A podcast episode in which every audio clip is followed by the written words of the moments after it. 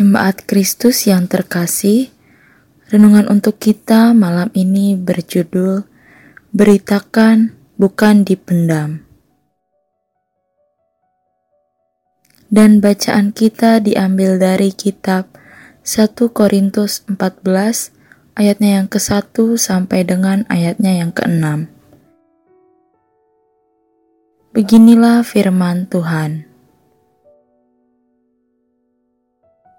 Kejarlah kasih itu dan usahakanlah dirimu memperoleh karunia-karunia roh, terutama karunia untuk bernubuat.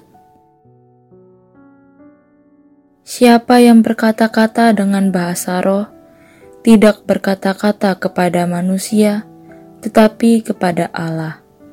Sebab tidak ada seorang pun yang mengerti bahasanya. Oleh roh ia mengucapkan hal-hal yang rahasia. Tetapi siapa yang bernubuat, ia berkata-kata kepada manusia, ia membangun, menasehati, dan menghibur. Siapa yang berkata-kata dengan bahasa roh, ia membangun dirinya sendiri. Tetapi siapa yang bernubuat, ia membangun jemaat. Aku suka supaya kamu semua berkata-kata dengan bahasa roh, tetapi lebih daripada itu, supaya kamu bernubuat. Sebab orang yang bernubuat lebih berharga daripada orang yang berkata-kata dengan bahasa roh, kecuali kalau orang itu juga menafsirkannya, sehingga jemaat dapat dibangun. Jadi, saudara-saudara, jika aku datang kepadamu dan berkata-kata dengan bahasa roh, apakah gunanya itu bagimu, jika aku tidak menyampaikan kepadamu penyataan Allah atau pengetahuan atau nubuat atau pengajaran?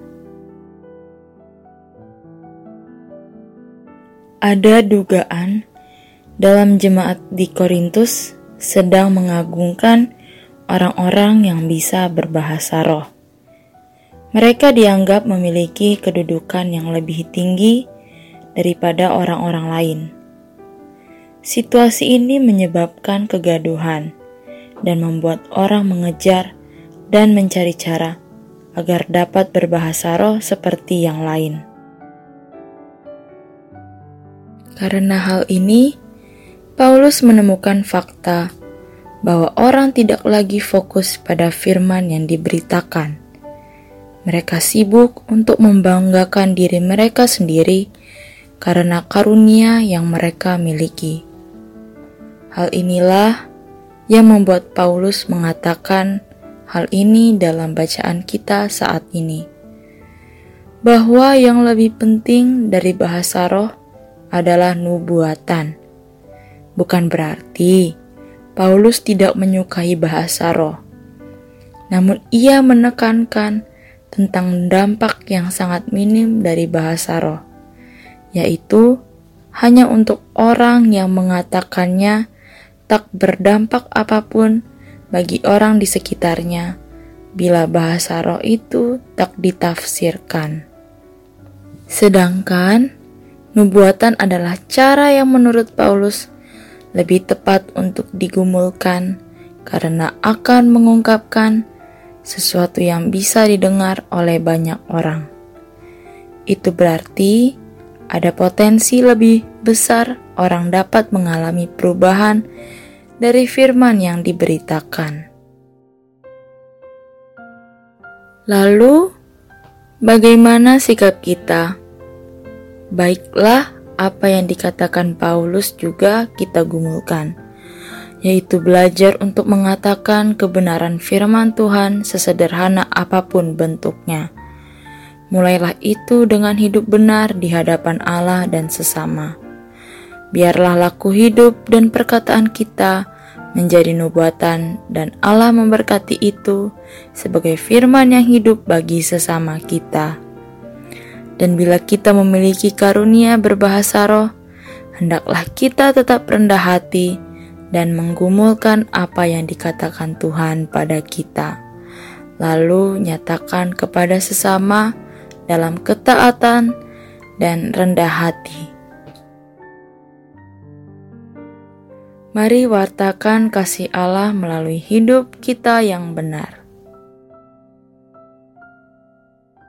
Demikianlah renungan malam ini. Semoga damai sejahtera dari Tuhan Yesus Kristus tetap memenuhi hati dan pikiran kita. Amin.